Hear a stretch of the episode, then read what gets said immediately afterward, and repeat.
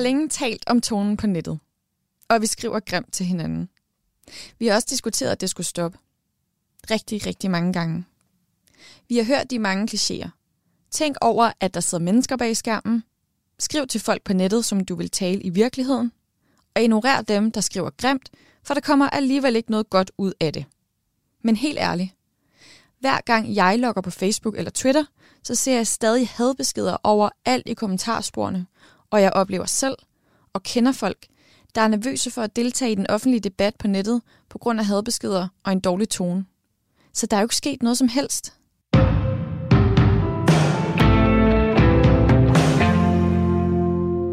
Velkommen til Radio 4 redder tonen på nettet. Jeg hedder Cecilie Fuglendorf, og i den her programserie, der vil jeg undersøge forskellige måder at komme problemet med tonen på nettet til livs på. Målet er ikke, at vi alle sammen skal være enige.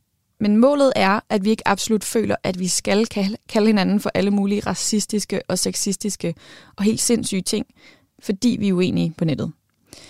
Jeg skal tale med en masse personer, der kan hjælpe mig, både eksperter og nogen, der har erfaringer og oplevelser med, hvordan tonen på nettet påvirker en. Og i dag tænker jeg, at vi skal tage tonen ud af nettet og ind i virkeligheden. For der er rigtig mange klichéer omkring, hvordan vi opfører os på nettet, og vi skal igennem en hel del her i programserien. En af dem, jeg har hørt flest gange, det er, husk du kun skal skrive ting til folk på nettet, som du vil sige til dem i virkeligheden. Det er en sætning, jeg selv har fået at vide, da jeg var yngre og lige havde fået sociale medier. Og det er en sætning, jeg har hørt politikere sige mange gange. Det er en sætning, jeg ser moderatorer skrive i kommentarsporene på indhold, de har lagt på Facebook. Jeg vil gerne teste, om det hjælper debatten at tage den ud i virkeligheden. Og det gør jeg med to, som har været uenige på Twitter. Dem fortæller jeg om lidt senere. Vi starter den her programserie med hjælp fra en konfliktmaler, fordi, helt ærligt, hvor ellers?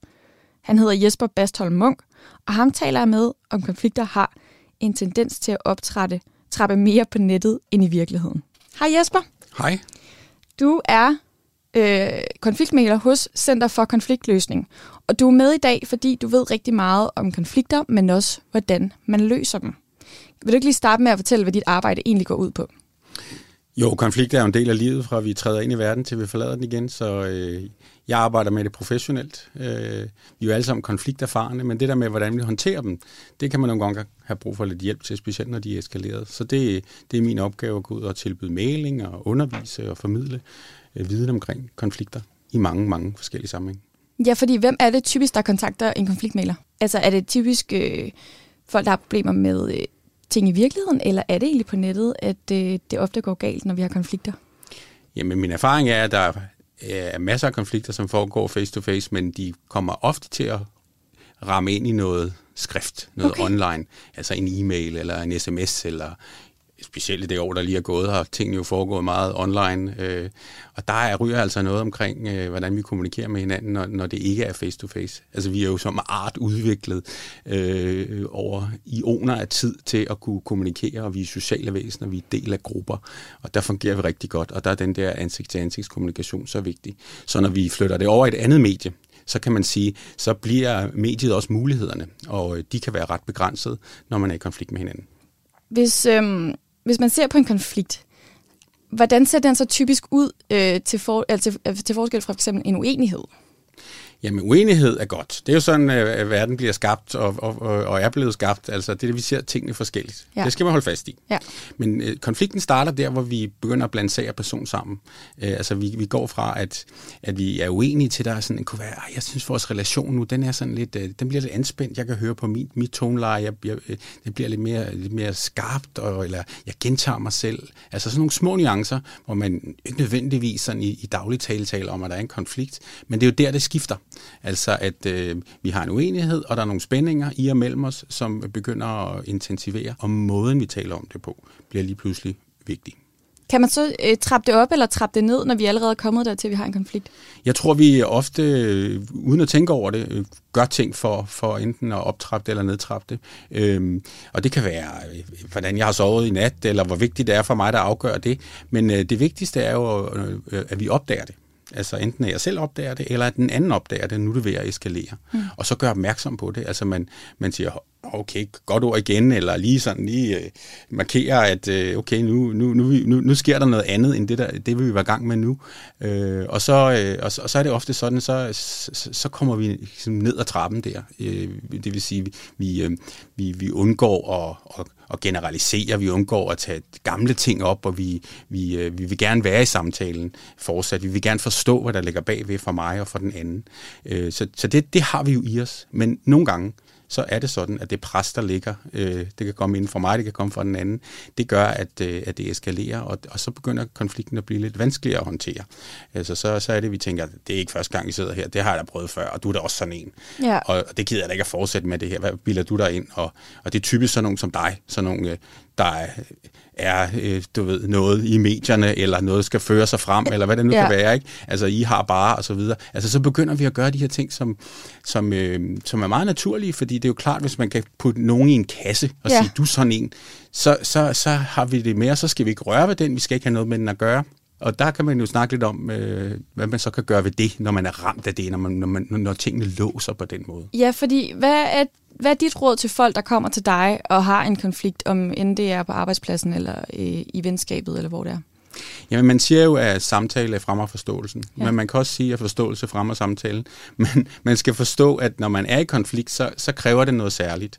Øh, det kræver noget at, øh, at gå ind i dialog øh, med et menneske, som man måske ser meget forskelligt øh, på nogle ting øh, omkring, øh, hvor man bliver påvirket følelsesmæssigt, det kræver en god ramme. Mm. Altså, så der er noget adfærd, som ikke er så hensigtsmæssigt, fordi det bliver vanskeligt, så skal det over en ramme, hvor vi kan, vi kan tale om det på en ordentlig måde. Hvad er det for en ramme? Jamen, det kan være en, en simpel invitation. Hey, skulle vi ikke lige tale om det her? Jeg har tid i morgen, øh, så kan vi lige sætte os ned. Fordi det lyder som om lige nu, så, så er det lidt vanskeligt. Jeg har egentlig ikke tid, eller jeg kan mærke, at jeg bliver sådan lidt øh, urolig. Hvad, hvad, hvad, hvad kan konsekvensen af vores snak være? Jeg vil godt lige have lov at tænke over det. Så det, det, og det gør folk hele tiden, hver dag de går hele tiden ind og prøver at skabe en ramme, så vi kan fortælle om det, der er vigtigt. Øh, så nogle gange, så, øh, så har man brug for en, en kollega, der lige lytter, eller en leder, der lige går ind og sætter rammen, eller måske får noget hjælp udefra fra en konfliktmægler, når tingene er, er særlig øh, vanskelige. Men det er jo igen også, hvad for nogle aftaler man har, for eksempel på en arbejdsplads, eller en forening, eller, eller på et, et online community. Altså, hvordan, hvordan, hvordan er reglerne og rammerne for, når noget begynder at blive vanskeligt? Ja. Jesper, jeg tænker, fordi nu, nu startede jeg med at tale om de her klichéer. Og der er jo den her kliché, som vi hører hele tiden. Du skal skrive til folk på nettet, som du vil tale til dem i virkeligheden. Det har vi fået at vide mange gange. Hvorfor er det, at vi glemmer det, når vi så logger på og ser noget, vi er uenige i? Jamen, jeg tror, at i virkeligheden så, øh, så øh, foregår der meget kommunikation, vi ikke tænker over. Ja.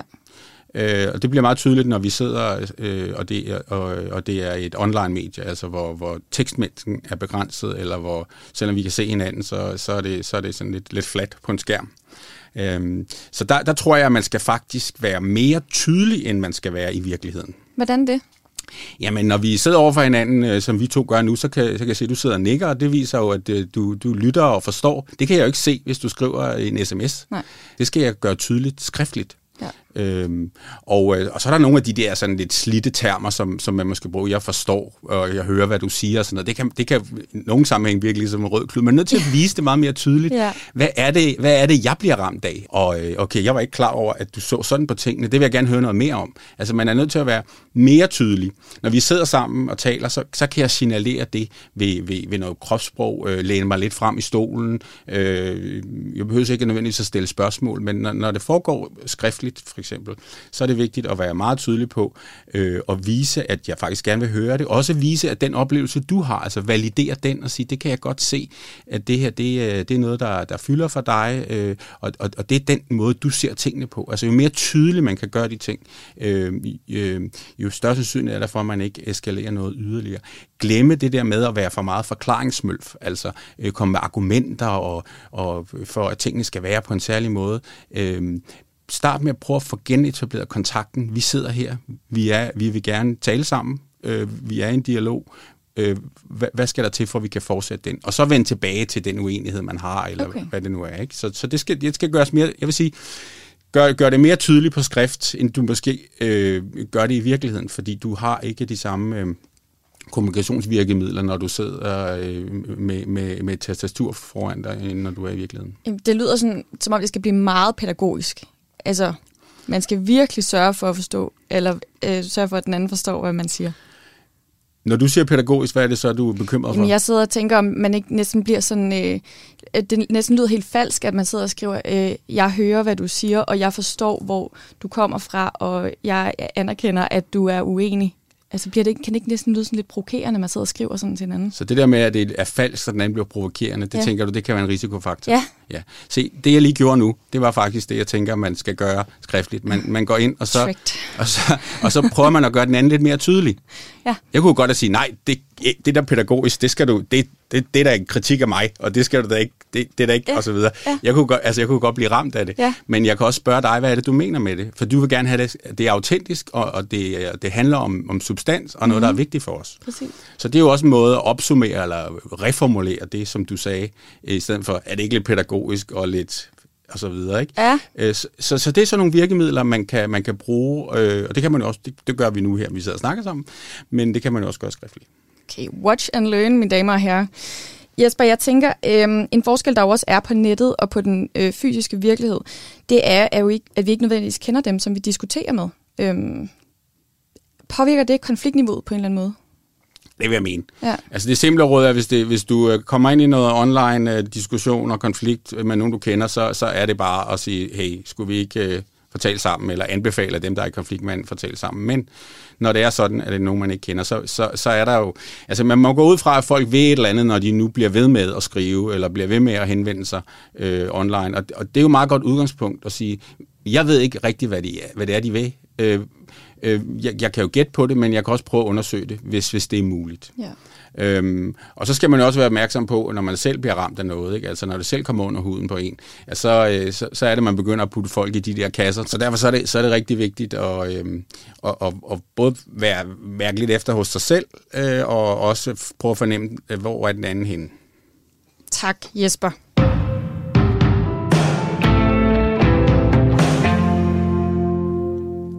Jeg lovede, at vi skulle sige hej til to personer, der har været uenige på Twitter. Og det gør vi nu. Hej Peter Møller og Brian Mørk. Velkommen til. Tak for det. Tak. Brian, du er kendt som komiker, og du har det med at øh, kaste dig ud i nogle diskussioner på Twitter. Mm, ja, det har jeg hørt. Ja, det har du hørt i hvert fald. Peter Møller, du er selvstændig illustrator, og du er også en flittig Twitter-bruger, som er uenig med Brian og kommenterer på hans opslag nogle gange. Øh, ja. Har Det du er også korrekt. hørt? det er første gang, I møder hinanden i virkeligheden. Hvordan er det? Det, øh, det, det er ikke så akavet, som jeg havde frygtet, tror jeg, Nej. egentlig. Hvad Fordi tænker du? Det, det er bare et menneske, kan jeg se nu. Ja, Og det er det samme, vel? du kom ind ad døren på en meget disarmerende måde, så jeg synes heller ikke, det er... En meget desarmerende måde. Ja. Prøv lige at forklare, hvordan Brian kom ind ad døren. Øh, det var sådan lidt blæksprutagtigt. ja, jamen altså, det Det er jeg, jeg faktisk... må lige sige, at det var en meget smal dør, og den var meget lav, så jeg, jeg kravlede nærmest igennem døren. Det er nok det. Ja, der er allerede første akavhed var nedbrudt der, da Ja. du lignede en blæksprutte. Øhm, Peter, kan du ikke starte med at fortælle, hvordan du mener, dit og Brians forhold er? Øh, jo, det kan jeg godt. Øhm, jeg vil sige, at vores forhold, for så vidt som vi har et forhold, efter, ud fra vores sådan, få interaktioner på Twitter, er præget af en sådan, grundlæggende uenighed i, hvordan vi opfatter samfundet og verden. Mm. Øhm, vores forhold er ret overfladisk, vil jeg nok sige. Øhm, vi har ikke snakket særlig meget sammen, og øhm, så vil jeg nok også kalde det rimelig uligevægtigt i kraft af, at, at jeg kender relativt meget til Brian, fordi han er en offentlig person. Øh, og Brian kender nok nærmest ikke noget til mig, ud fra min Twitter-profil. Øhm, Du er ret hemmelig på din Twitter-profil. øh, ja, Er du enig, Brian, i det forhold? Ja, ja, det er en perfekt beskrivelse, tror jeg godt, jeg kan sige. Ja. Ja, ja, ja. Okay. Øhm, Brian, hvad er det hovedsageligt, du tweeter om, som skaber så meget debat? Øhm, ja, det er vel flere emner, men det er vel alle sammen, det ligger alle sammen inde under det, som man kan kalde ja, moderne feminisme og wokeisme, tror jeg. Mm. Det er som regel det, jeg får på puklen for i hvert fald. Mm. Det er jo ikke det eneste, jeg skriver om overhovedet, men det er, det, som, det er som regel det, jeg bliver uvenner med folk over. Og hvordan er dine tweets? Altså, er det nogle lange nogen, eller er det nogle korte? Det kan være både kort og lange, men det er som regel ret kritisk og, øh, og hånende imod øh, mod moderne feminisme og wokeisme. Hvorfor Mere laver du de wokeisme her? end feminisme, tror jeg. Ja, hvorfor laver du de her tweets? Uh, det er fordi, jamen, det går nogle år tilbage, men det er fordi, jeg lader mærke til, at alle, inklusiv jeg selv, var klar over, at øh, den øh, ydre højrefløj var nogle øh, spader. Mm. Det vidste vi alle sammen. Og den var ligesom taget på en eller anden måde. Den tager alle de andre. De kan, de kan tage og kritisere højrefløjen. Men så kom det, som jeg synes også er en trussel, kritisk race-teori og intersektionel feminisme, alle de ting, som jeg også ser som værende samfundstroende, og tænker, den er der ingen, der har taget. Den overser folk på en eller anden måde, så den sniger sig mere og mere ind, og nogen er nødt til at være modstand mod det. Og nu siger du taget, så altså, det er en holdning, du har taget, eller er det noget, du rent faktisk mener? Det er noget, jeg helt sikkert mener. Jeg okay. ser det som en trussel mod det samfund, jeg gerne vil have, øh, og at ingen andre så det på den måde øh, før. Der kommer flere og flere selvfølgelig, men da jeg startede, var der ikke rigtig nogen andre, der havde set det på den måde. Okay. Føler du, du ændrer noget, når du laver de her tweets? Mm, ja, jeg føler, at... Øh, ja, jeg tror, jeg, jeg vækker folk en lille smule til det, som jeg synes er en samfundstrussel. Okay. Plus jeg også synes, det er skægt at, at, at håne dem. Interessant ordvalg, øh, vækker.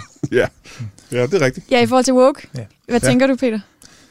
Øh, ikke, ikke så meget udover, udover ordvalget, og at kritikken af, af woke-kulturen er, er den her idé om, at, at der er en selvbevidsthed inden for visse øh, progressive og venstreorienterede mennesker om, at de ligesom, har, at de ligesom er blevet vækket. Ja.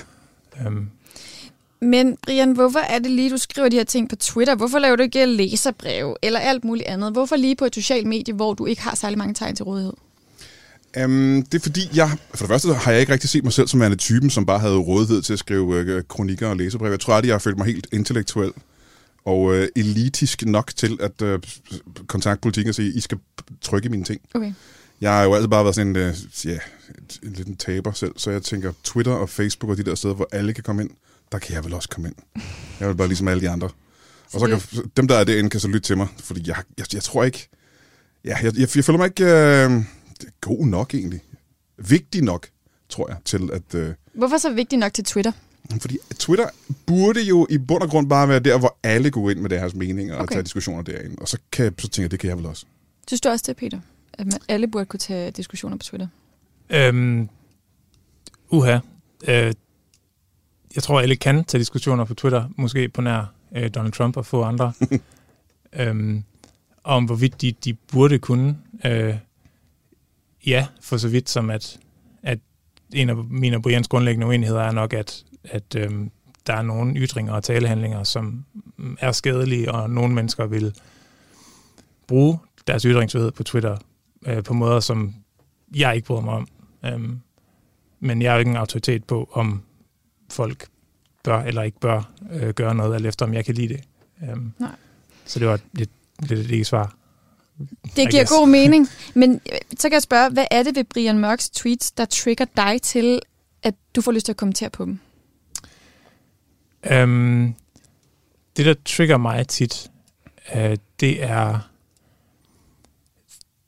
det er, at øhm, altså den her grundlæggende uenighed, jeg har øh, med Brian i vores samfundssyn, øhm, jeg føler, det skinner igen, når Brian han, han skriver øh, nogle ting, for eksempel om feminisme eller om transkønnet, øhm, at han øhm, at han ligesom opfatter han, han ligesom opfatter ytringsfriheden som ret absolut, og, øhm, og jeg har en meget anden jeg har et meget andet perspektiv Med på, det? på samfundet. Altså jeg opfatter samfundet som værende et, et system af struktur, og jeg opfatter samfundet som være underlagt øh, Øh, nogle spilleregler, som vi alle sammen ligesom skaber og opretholder sammen.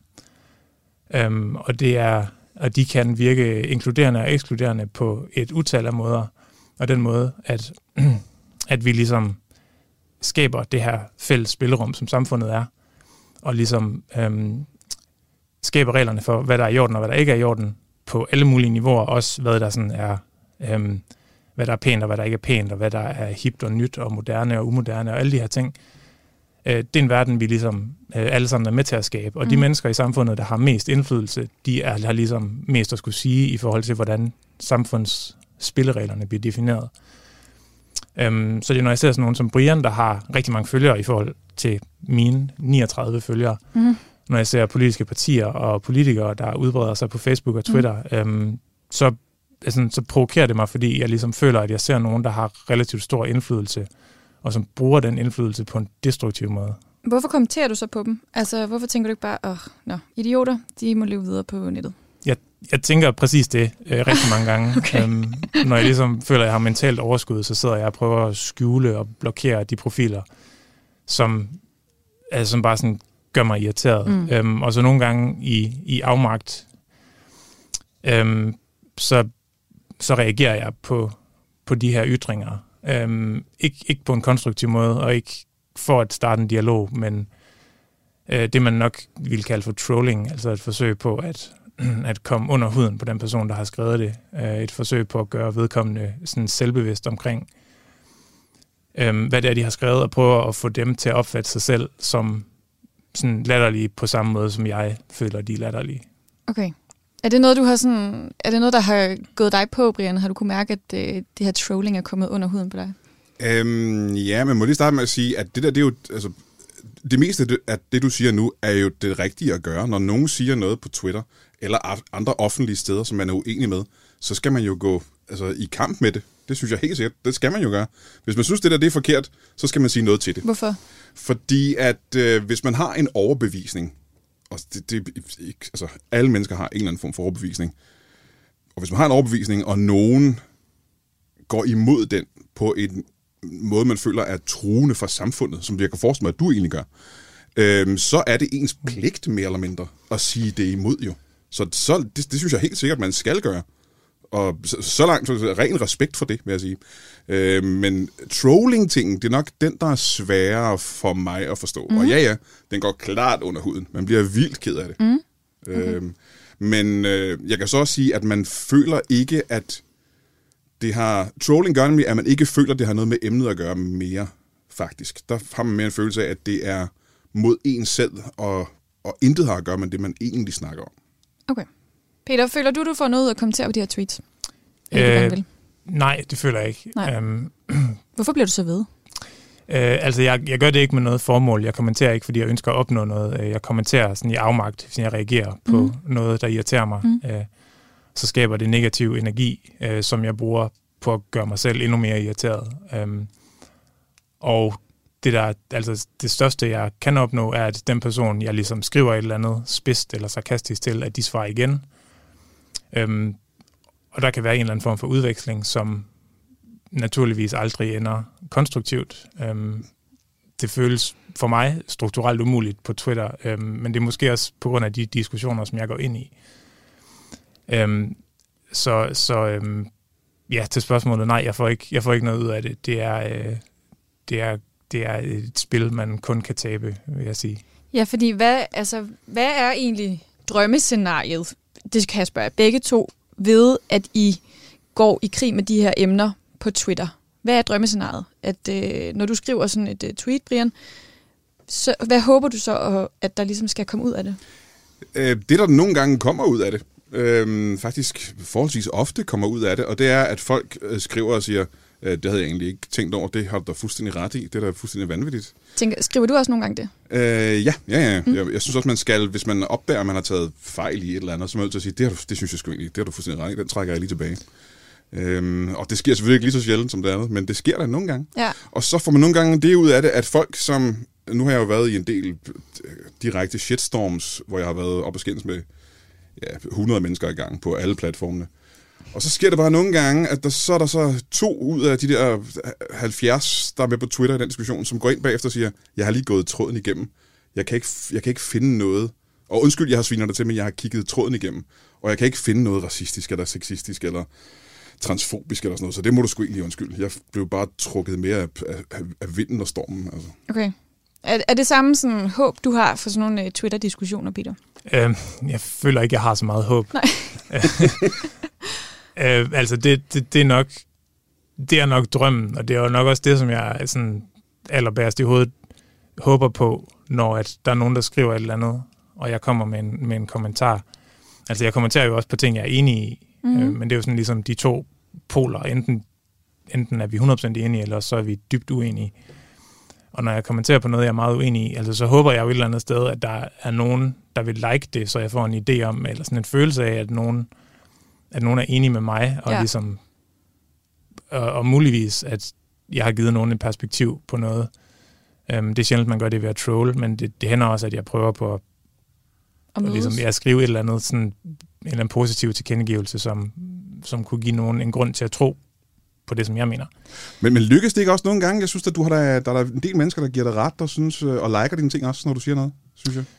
Øh, nej, når jeg siger noget til de ting, du har skrevet. Ja, i de tråde, hvor, hvor jeg er med i, der, der, der, der er der folk, der giver dig ret og synes, at det, er det, du siger er rigtigt og sådan noget. Så det lykkes vel for dig nogle gange også at få den her støtte, kan man sige. Ja, Ja, ja. jeg føler, at jeg ser et persongalleri øh, tit, øh, der huserer under dine tweets, Ja. øhm, af, sådan, af dem, som jeg er enig med. Ja. Øhm, det er primært igennem dem, at jeg ser dine tweets, øhm, fordi de kommenterer på dem. Og, øh, altså, det er rigtigt, men at det er rigtigt, at vi kan, vi kan opnå en, en form for enighed, men det føles som en enighed, vi sådan havde i forvejen. At Mm. det, sådan, det føles sådan lidt som om, at, at nogle gange så er vi dem, der tropper op, lidt ligesom nogen, der tropper op til en eller anden demonstration. Vi kender alle sammen hinanden. ja, ja. Føler du også sådan, Brian? Oh, ja, ja, jeg kan, Ja. Også, jeg kan også genkende de fleste af dem. Okay. Ja, ja, ja. Men må jeg lige høre, fordi øhm, det er vel okay at være uenig? Oh ja. Så hvorfor er det, man skal blive ved med at prøve at overbevise hinanden? Altså, for det virker lidt sådan, den der Twitter-retorik. Jeg har ret, nej, jeg har ret.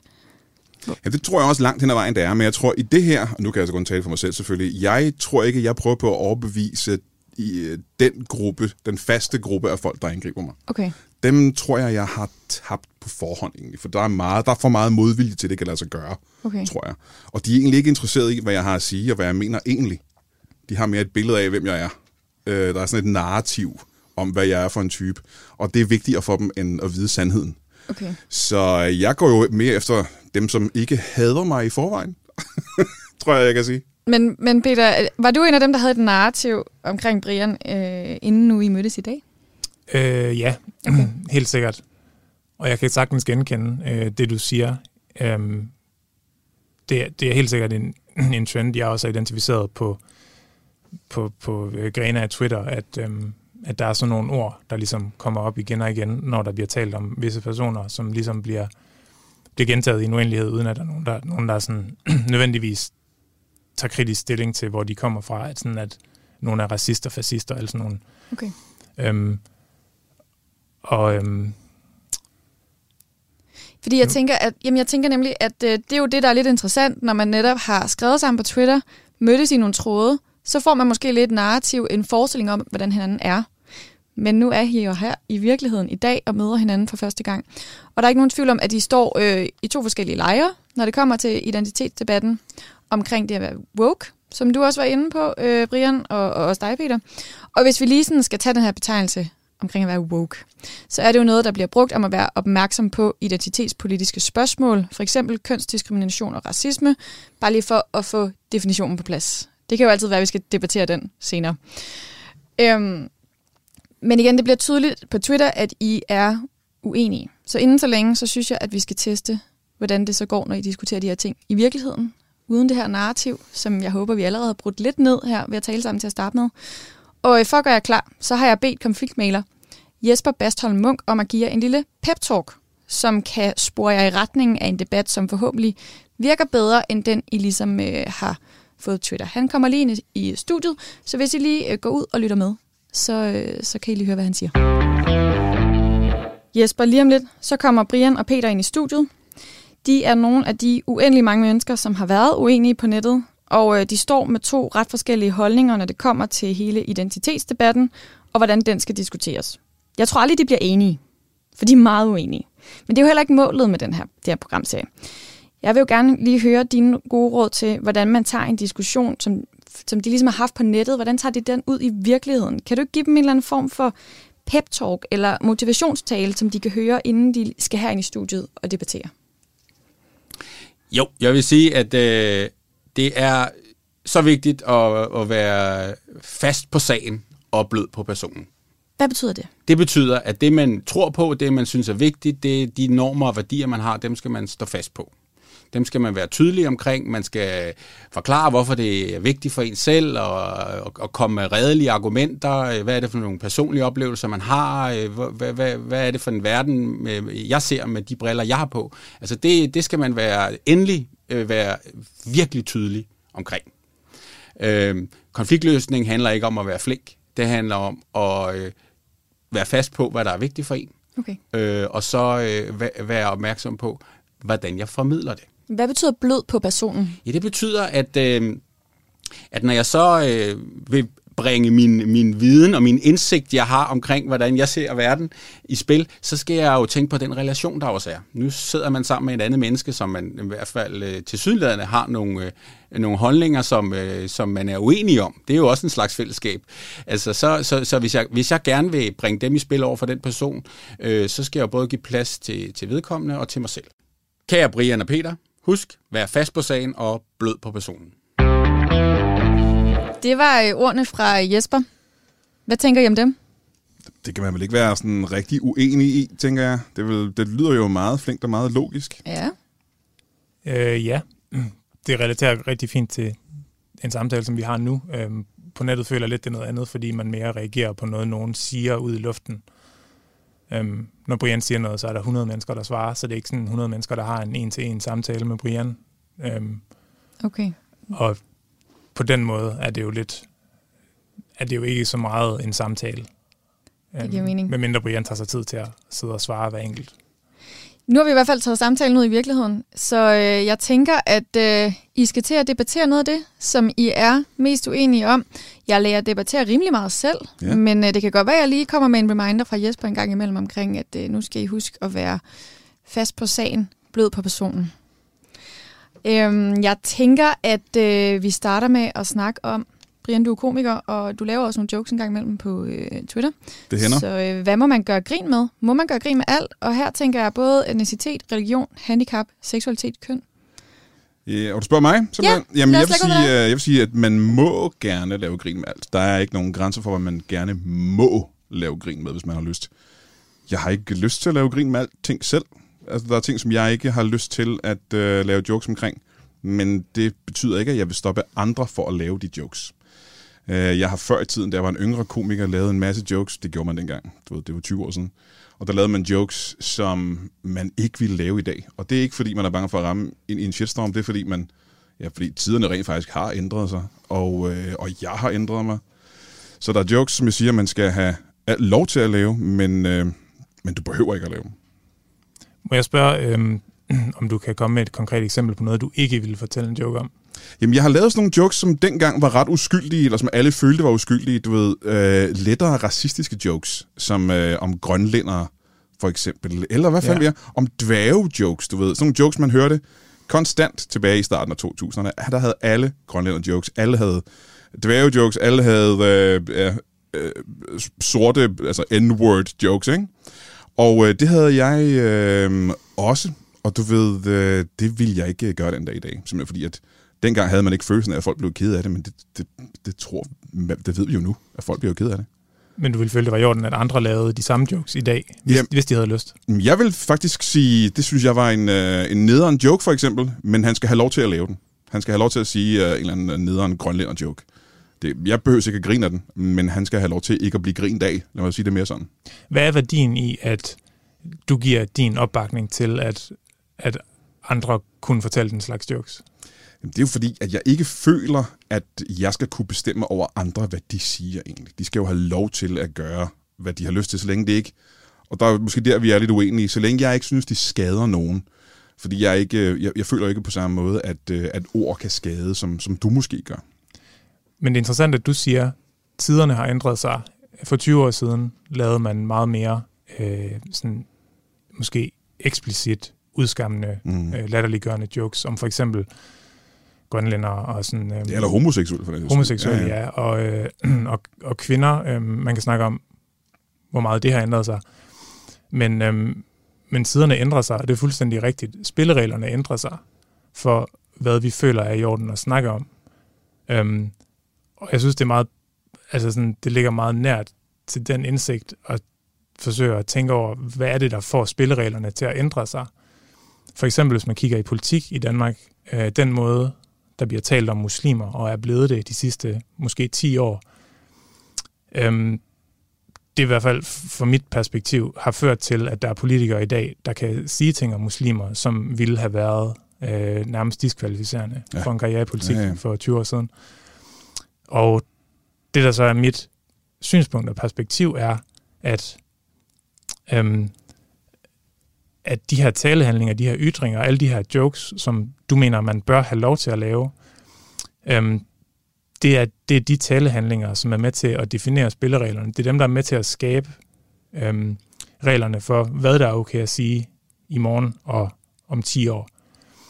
Og, og grunden til, at der er en masse ting, som, som vi ikke siger i dag, vi siger ikke n-ordet, vi siger ikke, øhm, vi siger ikke en masse ting, som jeg ikke siger, fordi nej, vi ikke siger nej, dem. Ja, ja. Øhm, det er for mig at se, fordi der har været, øhm, der har været bevægelser, og man kan kalde, altså man kan kalde dem, der ligesom har stået i spidsen for det, man kan kalde dem woke, og man kan sige, at de har været unødigt øhm, følsomme, og de er blevet triggered, og de er blevet krænket, og de har været øh, snifnuk. Men det har skulle starte et sted, der har skulle være en reaktion på, at der er blevet talt på en måde, som har opretholdt nogle strukturer i samfundet, som har gjort, at visse befolkningsgrupper har, øh, har haft en oplevelse af at blive i rolle, altså en rolle isat på uheldige måder. Øhm, den måde, mennesker tænker om sig selv på, og den måde, vi tænker om hinanden på, bliver defineret af den måde, vi taler om hinanden på. Øhm, så i forhold til, må man joke om alt, så vil jeg sige, øhm, altså det må man jo ikke, fordi der er jo rent faktisk en lovgivning, der begrænser ytringsfriheden en lille smule. Men jeg synes heller ikke, det er et interessant spørgsmål. Jeg synes, det interessante spørgsmål er, hvad er konsekvensen af at joke omkring udsatte grupper, minoriteter, øh, mennesker, der, sådan, der ikke har en platform til at kunne svare igen, mennesker, der i forvejen er presset, altså for eksempel jokes omkring øh, muslimer, homoseksuelle, transkønnede. øh, hvad er det for nogle strukturer, vi er med til at opretholde og videreføre, når vi fortæller den slags jokes, og hvordan påvirker det deres liv? Fremadrettet? Jamen, der vil jeg allerede starte med at sige, at du har fuldstændig ret. Jeg er 100% enig med dig i, at meget af det, der har ændret sig, har været på grund af den her nye woke-bevægelse. Og helt, vi kan også tage MeToo med i det, og alle de her ting, som mange føler har været for meget og for ekstremt på den slags. Jeg tror, samfundet har, altså fremskridtet i samfundet kommer ved, at der er bølger, der kommer og går væk igen. Og nogle af de bølger, de når op og bliver sådan ret ekstreme. Men det er de bølger, der gør, at vi rent faktisk ændrer vores måde at tænke på og være på og bevæge os fremad. Og øh, det tror jeg, vi alle sammen burde støtte 100%. Men så er det, som du selv siger, der er en bølge, er der en top, der nogle gange er højere end andre gange, og så bliver det sådan ret ekstremt. Og mit problem har heller aldrig rigtig været med feministerne jo, og det har aldrig rigtig været med folk, der... Fordi jeg tror, at de fleste mennesker i bund og grund er ret feministiske, jeg tror også, at de fleste mennesker er ret antiracistiske og ret antisexistiske. Men der, hvor det går hen og bliver en trussel, synes jeg, det er jo, som du selv sagde, der, hvor det godt kan blive lidt for altså for ekstrem, hvor du bliver for nemt krænket, eller hvor, du, hvor alting pludselig er, er forkert. For som du bagefter siger, og det er jeg sådan set også enig med dig i, politikere og den måde, man har snakket om indvandrere på, for eksempel, øh, har gjort, at man kan sige, at politikere kan sige mere om indvandrere og muslimer, end de egentlig burde, have, burde gøre, kan man sige. Mere umenneskeligt. Men øh, grunden til, at jeg synes, at de skal have lov til at gøre det, det er fordi, øh, den måde, man begrænser dem på, det er at sige, at så må man slet ikke lave jokes om muslimer, eller sorte, eller homoseksuelle, eller transseksuelle og den slags. Og det mener jeg jo er, ja, det er jo på en eller anden måde at gøre dem en form for handicappet på en eller anden måde, at man ikke må gøre det samme ved dem, som man gør med øh, hvide mennesker, eller mænd i 50'erne, eller et eller andet. At du skal have lov til at lave en joke med en sort, fordi hvis du ikke gør det, så er det fordi, at han ikke kan tåle lige så meget, som en hvid mand kan tåle. Du skal have lov til at lave jokes om en homoseksuel, fordi ellers er det fordi, at det, man barnliggør på en eller anden måde de her grupper af mennesker, ved at sige, at de ikke kan tåle det, som andre mennesker kan tåle. Jeg tror, det er formen af joke, man så kan diskutere. Fordi hvis du går ind og, som man gjorde før i tiden, øh, hvor alle stand-up-komikere bare havde noget op i røven joke, og så er der noget med noget homo, kan man sige, det er sgu for plat, og det hjælper ingen. Men som det er nu, så er det svært at lave en joke med en homoseksuel, eller en sort, eller en muslim, som måske intet har at gøre med deres homoseksualitet, eller deres øh, religion, eller deres hudfarve, men fordi du har våget at gøre grin med dem, så er du på en eller anden måde enten en racist eller en homofob eller et eller andet. Og, øh, og det, det er jo det er der, jeg synes, den er farlig. Øh, jeg tror, jeg har et præciserende spørgsmål. Ja. Øhm, fordi du snakker om, at, at vi må ikke komme derud, hvor man ikke må lave de her jokes. Øhm, og hvem, hvem, er det, hvem er det, du mener, der ligesom øh, påtager sig autoriteten til at fortælle dig, at du ikke må. Ja, ja. Du har nok ret. Det er måske et forkert ordvalg at sige, at man ikke må, for du må jo sige alle mulige ting. Der er bare konsekvenser ved det. Det er ja. du fuldstændig ret i. Og hvis man har sagt en ting, så skal man også kunne leve med konsekvenserne. Og det, det synes jeg egentlig også er, er rigtigt. Måske synes jeg bare, at konsekvenserne er unødigt hårde fra en bestemt gruppe af mennesker på ting, der ikke... Be- altså, straffen kommer meget prompte på ting, der ikke behøver at blive straffet. Det er måske mere der, den ligger, synes jeg. Straffen, øhm, kunne det i det her, hvis man skulle bruge et konkret eksempel, være sådan noget, som når man snakker cancel culture, for eksempel, er Jes Dorf blevet straffet for hårdt?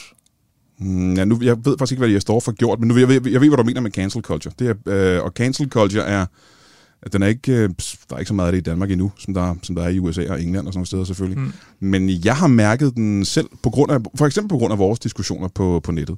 Der er folk, der er bookere af stand-up jobs, som fortæller mig, at de ikke tør at booke mig, fordi de er bange for, at der vil være konsekvenser for det. Grupper af mennesker har kontaktet Comedy Zoo og sagt, at de vil boykotte Comedy Zoo, hvis jeg bliver sat på scenen dernede. Og det er jo, det er jo lodret cancel culture. Øh, det kan man sige. Det ved jeg ikke. Det virker også som et forbrugervalg. Øhm. Mm. Men Peter, må jeg lige spørge ind til det, som, som Brian sagde før, det her med, at, øh, at det er som om, at man latterliggør øh, en befolkning, hvis vi lige går tilbage til det, øh, bestemte befolkningsgrupper, hvis man ikke laver jokes med dem, eller ikke må omtale de emner. Hvad tænker du om det? Øhm, altså jeg tænker, at øhm, ja, den, den føler jeg, jeg har hørt mange gange. Øhm, og jeg tror grund, grundlæggende, jeg tænker, at når jeg hører en hvid heteroseksuel mand lave jokes om homoseksuelle, så får jeg sådan lidt sådan en klam følelse. Hvorfor? Um, jamen, fordi at jeg føler, at det er en joke, der kommer udefra. Um, hvis man skulle lave sådan, bruge sådan en sammenligning, så kunne man sige, det er ligesom, hvis vi står i skolegården, og så den seje i klassen peger ligesom på en af de mindre seje og siger sådan, hey, fede sko. Og så er det sådan ligesom, så kan vi alle sammen være fælles om at udstøde den her person og grine af dem. Um, hvor at man kunne sige, jokes om homoseksuelle, synes jeg helt sikkert, at der kan være plads til. Øhm, der er det stand-up show på Netflix, der hedder Nanette af Hannah Gatsby, Gatsby, der er en homoseksuel kvinde. Og det synes jeg var ekstremt øh, sjovt, men også virkelig oplysende at få et humoristisk blik på homoseksuelle og på øh, pride-kultur sådan indefra. Øhm, og jeg synes, at ligesom, jeg synes, det har en, en værdi, fordi det er en inkluderende måde, hun bruger humoren på. Hun inviterer publikum indenfor i hendes verden, og de ting, hun griner af, det er på en måde hende selv. Og jeg synes, at den kæmpe store forskel er, at sådan, det handler ikke om at sige, øhm, heteroseksuelle, heteroseksuelle må ikke gøre grin med homoseksuelle, men når heteroseksuelle laver grin med homoseksuelle, så er det sådan en, en pegende, udskammende, øhm, latterliggørende måde, at man gør grin med dem på. I hvert fald, hvis punchlinen er, eller er sådan ligesom øhm, bundet op på, at de er homoseksuelle. Og, øhm, og det tror jeg sådan for mig, det ser jeg ikke rigtig som hævende en værdi. Altså heller ikke selvom en joke er velkonstrueret. Jeg synes ikke sådan, jeg tror ikke helt, at jeg sætter pris på humor som et håndværk på den måde. Øhm, hvis en joke er rigtig, rigtig sådan velkonstrueret, men at den ligesom udstøder, udskammer, latterliggør en udsat gruppe og får, får mennesker fra den befolkningsgruppe til at føle sig forkerte, øhm, så vil jeg sige, øhm, ja, mm. det, er ikke en, det er ikke en god joke for mit udkommende. Okay.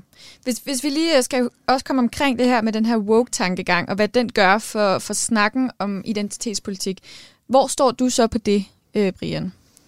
Øhm, jamen, som jeg lidt var inde på tidligere, mm. så tror jeg, at de fleste, i hvert fald i den vestlige verden, og i hvert fald i Danmark, der tror jeg, at de fleste er en grad af woke okay. i, øh, i forvejen. Som sagt. Jeg tror, at de fleste er antiracister og antisexister og anti øh, homofober, anti alle de her ting. Det tror jeg, de fleste af os er i den moderne verden 2021. Og jeg er godt klar over, at der er grupper af mennesker, der ikke er, men jeg tror, at de fleste mennesker generelt er. Øh, og mit største problem med ja, woke-bevægelsen, tror jeg, er, at øh, at det er en, fø, det er en organisation, det er ikke en organisation, det er en gruppe af mennesker, en voksende gruppe af mennesker, som føler, at øh, de på en eller anden måde har taget ejerskab af at være god. Og hvis man ikke ser sig som en af dem, så er man det modsatte af at være god. Og, øh, og de kan forstærke det hele tiden ved at sige, at øh, jeg synes meget stærkt, at øh, homoseksuelle er... Øh, vi skal virkelig nok ned i det der intersektionalitet, tror jeg. Mm. Hvor du deler det op i, i meget små grupper af mennesker, og mindre og mindre grupper af mennesker. Og det er også lidt det, jeg hører, der bliver sagt her faktisk. Det med, at en hvid person ikke må gøre grin med en øh, sort person, eller en muslim, eller en homoseksuel. Hvor jeg tænker, som komiker vil jeg sige, jeg ser ikke nødvendigvis personen som værende meget anderledes end mig, fordi han er sort, eller homoseksuel, eller øh, feminist, eller hvad, hvad fanden det nu kan være. Så jeg føler bare, at jeg laver grin med en anden person. Okay. Og, øh, og wokeismen gør det jo forkert på en eller anden måde. Og det ser jeg som, at wokeismen gør det forkert, at vi er lige, at vi er lige meget værd, synes jeg. Okay, hvad tænker du om det, Peter? Øh, jeg synes, det er meget øhm, oplysende for vores grundlæggende uenighed.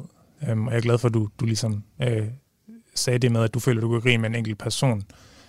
Øhm, fordi jeg tror, at vores grundlæggende uenighed er, at, eller nu må du virkelig rette mig, Ja, ja. hvis jeg tager dig til indtægt for noget, men at øhm, jeg har den her strukturalistiske opfattelse, af samfundet, øhm, hvor jeg mener, at vi alle sammen er underlagt og påvirket af øh, strukturer, som vi i fællesskab opretholder og viderefører, og du lader til at mene, at samfundet i højere grad består af individer. Øhm, Det er, i hvert fald, det er i hvert fald sådan, jeg gerne vil have, øh, se det. Ja. Ja. ja. Øhm, og altså det, det er jeg bare direkte uenig i. Øhm, jeg synes det er, jeg synes ikke, at man behøver anstrenge sig overhovedet for at se, hvordan der er utallige strukturer i samfundet, der påvirker os alle sammen. Øhm, og på den måde, altså sådan øhm, wokeismen som som, som sådan en, øhm, altså som du, som du beskrev det, nogen, der ligesom gør det forkert at gøre grin med en homoseksuel, fordi man tillader ikke en homoseksuel person bare at være et menneske, der kan blive gjort grin med.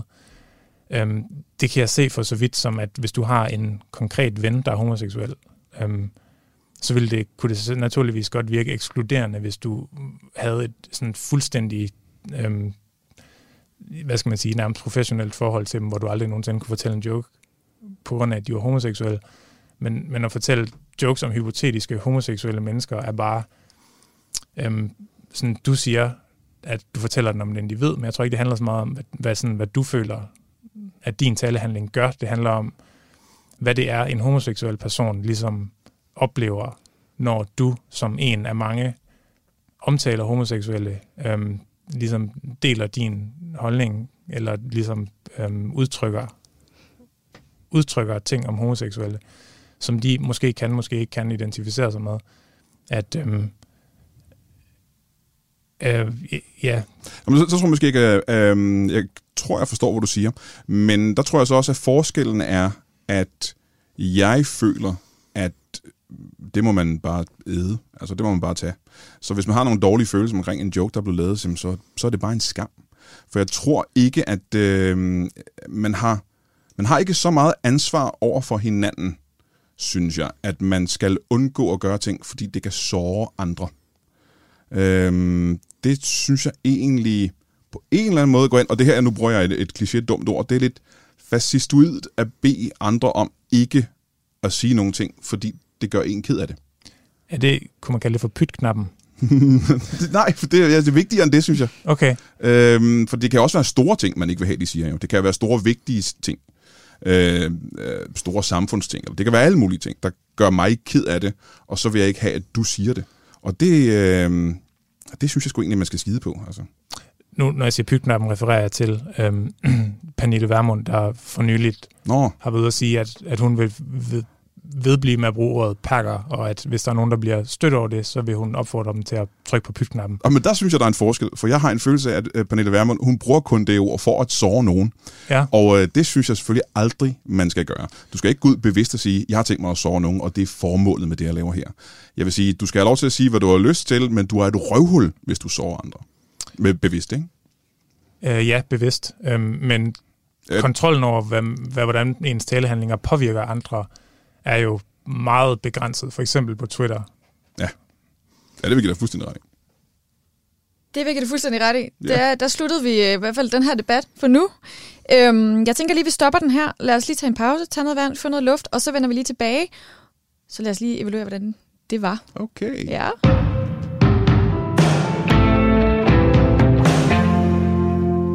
Vi er tilbage her i studiet med Brian Mørk og Peter Møller, der netop har debatteret identitetsspørgsmål, som øhm, de før har været uenige om i tråde på Twitter. Hvordan har I det? Jeg har det meget godt. Jeg tror stadig, vi er uenige, men vi har det meget godt. Ja, jeg tror også stadig, vi er enige, selvom du sluttede af med at sige, at jeg giver dig fuldstændig ret. Som jeg. Hvordan var det at diskutere de her ting i virkeligheden? Øhm, skal jeg starte? Ja, Det er gerne. meget mere behageligt. Det må jeg sige med det samme. Og det, det tror selvfølgelig er det altid mere frugtfuldt. Det hedder det ikke på dansk. Hvad Frugtbart. hedder det? Frugtbart, tak for det. Ja. At, øh, at se folk i øjnene, når man snakker med dem. Øh, simpelthen fordi, ja, tonen er jo bare bedre. Altså, vi Ja. sidder jo ikke og, og er onde ved hinanden. Der var jo ikke et eneste ondt ord, Nej, nej, så nej. vidt jeg kunne høre mod hinanden i hvert Meget fald. mere behageligt. Jeg vil gerne mødes med alle de tusind mennesker, der hader mig på Twitter og gøre det her. Det var en opfordring derude. Hvordan har du det, Peter? Øhm, jeg har det på samme måde. Mm. Øhm, jeg synes, det var en behagelig snak. Øh, jeg, synes, jeg synes stadigvæk, at det ligesom... Øhm, jeg ved ikke, jeg synes ikke, det kan sammenlignes med, øhm, med det, der foregår på Twitter. Nej. Netop fordi vi har en vi har en, en, en en-til-en samtale, en relation. Øhm, og det store problem, jeg ser med den her idé om, at ytringsfriheden er total, og alle skal kunne sige alt, det er, at, det er, at ytringer ikke er neutrale, og at det påvirker, det påvirker den måde, vi alle sammen tænker på os selv og hinanden. Øhm, så jeg synes, at jeg synes, det er rigtig rart at have den her samtale, og jeg mener, at vi kan have nogle konstruktive debatter om ting, som vi ellers bare vil råbe hinanden om på Twitter. Men, øhm, mm. men jeg tror ikke nødvendigvis, det her det kan overføres til en debat på de sociale medier. Nej, det tror jeg heller ikke. Mm. Nej, men tænker I, at der er et eller andet, I kan tage med herfra, som måske kunne bruges? Altså, er der nogle greb eller et eller andet? Altså, nu vil jeg bare sige, nu havde vi jo besøg af Jesper, som jo siger det her med, at man skal spørge ind, og man skal ligesom prøve at anerkende, hvad den anden tænker. Det synes jeg jo, I begge to var rigtig gode til. Peter, du var virkelig god til at spørge ind. Brian, du var virkelig god til at sige, det kan jeg, den del af det kan jeg godt forstå. Den er jeg egentlig enig i. Tænker I ikke, at man kan tage de ting med ind på Twitter, hvis man vil prøve at få en bedre tone? Øh, jo, det, som jeg tror overrasker mig en lille smule, det er, at, øh, og det gælder sikkert ikke kun Peter, det gælder sikkert mange af de mennesker, som øh, er efter mig på, på Twitter, det er, at der er nogle øh, egentlige øh, meninger og holdninger bagved det, man møder Hvad havde du inde troet? på Twitter. Jamen det er fordi, meget af dem, jeg møder, er jo bare, nu, du sagde Peter selv, der var noget trolling ind over mm. det, og meget af det er jo, som jeg sagde, det var, det var ukonstruktivt, og det er mod personen, det er meget, meget hårdt. Så man sidder meget ofte og er i tvivl, er det her personer, som gerne vil diskutere det her, eller er det, er det folk, der bare er uenige med mig og hader mig, eller, eller hvad er det? Og det er meget rart at vide, at, at det behøves det ikke uh, nødvendigvis at være, selvom det føles meget sådan på Twitter. selvfølgelig. Tænker du, at der er nogle ting, du kan tage med, Peter, selvom du ikke synes, det kan helt overføres? Jeg har tænkt mig at holde op med at trolle Brian Mørk. Ja. Så det var en ud af... Det er Ja, jeg simpelthen glad for. jeg tror simpelthen ikke, at jeg har energi til, når jeg ser noget, nogen skriver, som jeg er dybt uenig i, og, øhm, og ligesom forsøger at skabe en eller anden form for fællesnævner og, øh, og etablere en konstruktiv sådan, dialog øhm, på samme måde. Mm. Fordi at det er jeg, jeg, tror ikke, jeg tror ikke formen er til det. Jeg tror ikke Twitter er, er indrettet særlig godt til det. Mm. Øhm, og jeg har ikke, altså hvis jeg skriver en, en tweet til nogen som en kommentar, øh, så gør jeg det måske, mens jeg sidder i bussen. Og øhm, det er ikke fordi, at jeg tænker, nu afsætter jeg lige et par timer til at prøve at have en frem og tilbage her. Øhm, og, og hvis jeg var et mere tålmodigt øhm, menneske, så ville jeg måske kun blande mig, når jeg ligesom følte, at jeg havde god tid. Men jeg forudser, at min tweets i fremtiden kommer til at have den samme sådan, altså følelse af afmagt, og, og, og ligesom handler om, at nogen siger noget, som provokerer mig, og jeg reagerer på det, øhm, fordi at altså fordi at jeg har brug for at, at få luft for en frustration. Øhm, og ja, jeg vil gerne, jeg vil gerne forsøge at være konstruktiv, øhm, men, men øh, hvis jeg skal være ærlig med mig selv, så tror jeg, det skal komme fra den anden person, hvis det skal ske. Så, så du skal også prøve at være mere konstruktiv i dine øh, komiker-tweets, øh, Brian? Åbenbart. Ja. okay. Nå, men øhm, så det vil faktisk sige, at for at vi alle sammen kan øh, komme nærmere en bedre tone på Twitter, så skal vi mødes en til en og have nogle samtaler, og så kan vi gå tilbage på Twitter og diskutere, eller hvad? Eller alternativt helt slette Twitter. Det, altså, jeg, jeg har en følelse af, at jeg bruger Twitter rigtig meget, men Ja. det er som om, at der er en virkelig stor procentdel af Twitter, der bare er gift. Så det kan godt være, at vi bare skal droppe det helt. Så det kan være, at det bare er løsningen. Det er jo det, vi prøver at finde ud af i den her programserie. Ja. Peter Møller, Brian Mørk, tusind tak, fordi I kom i dag. Tak for det. Selv tak.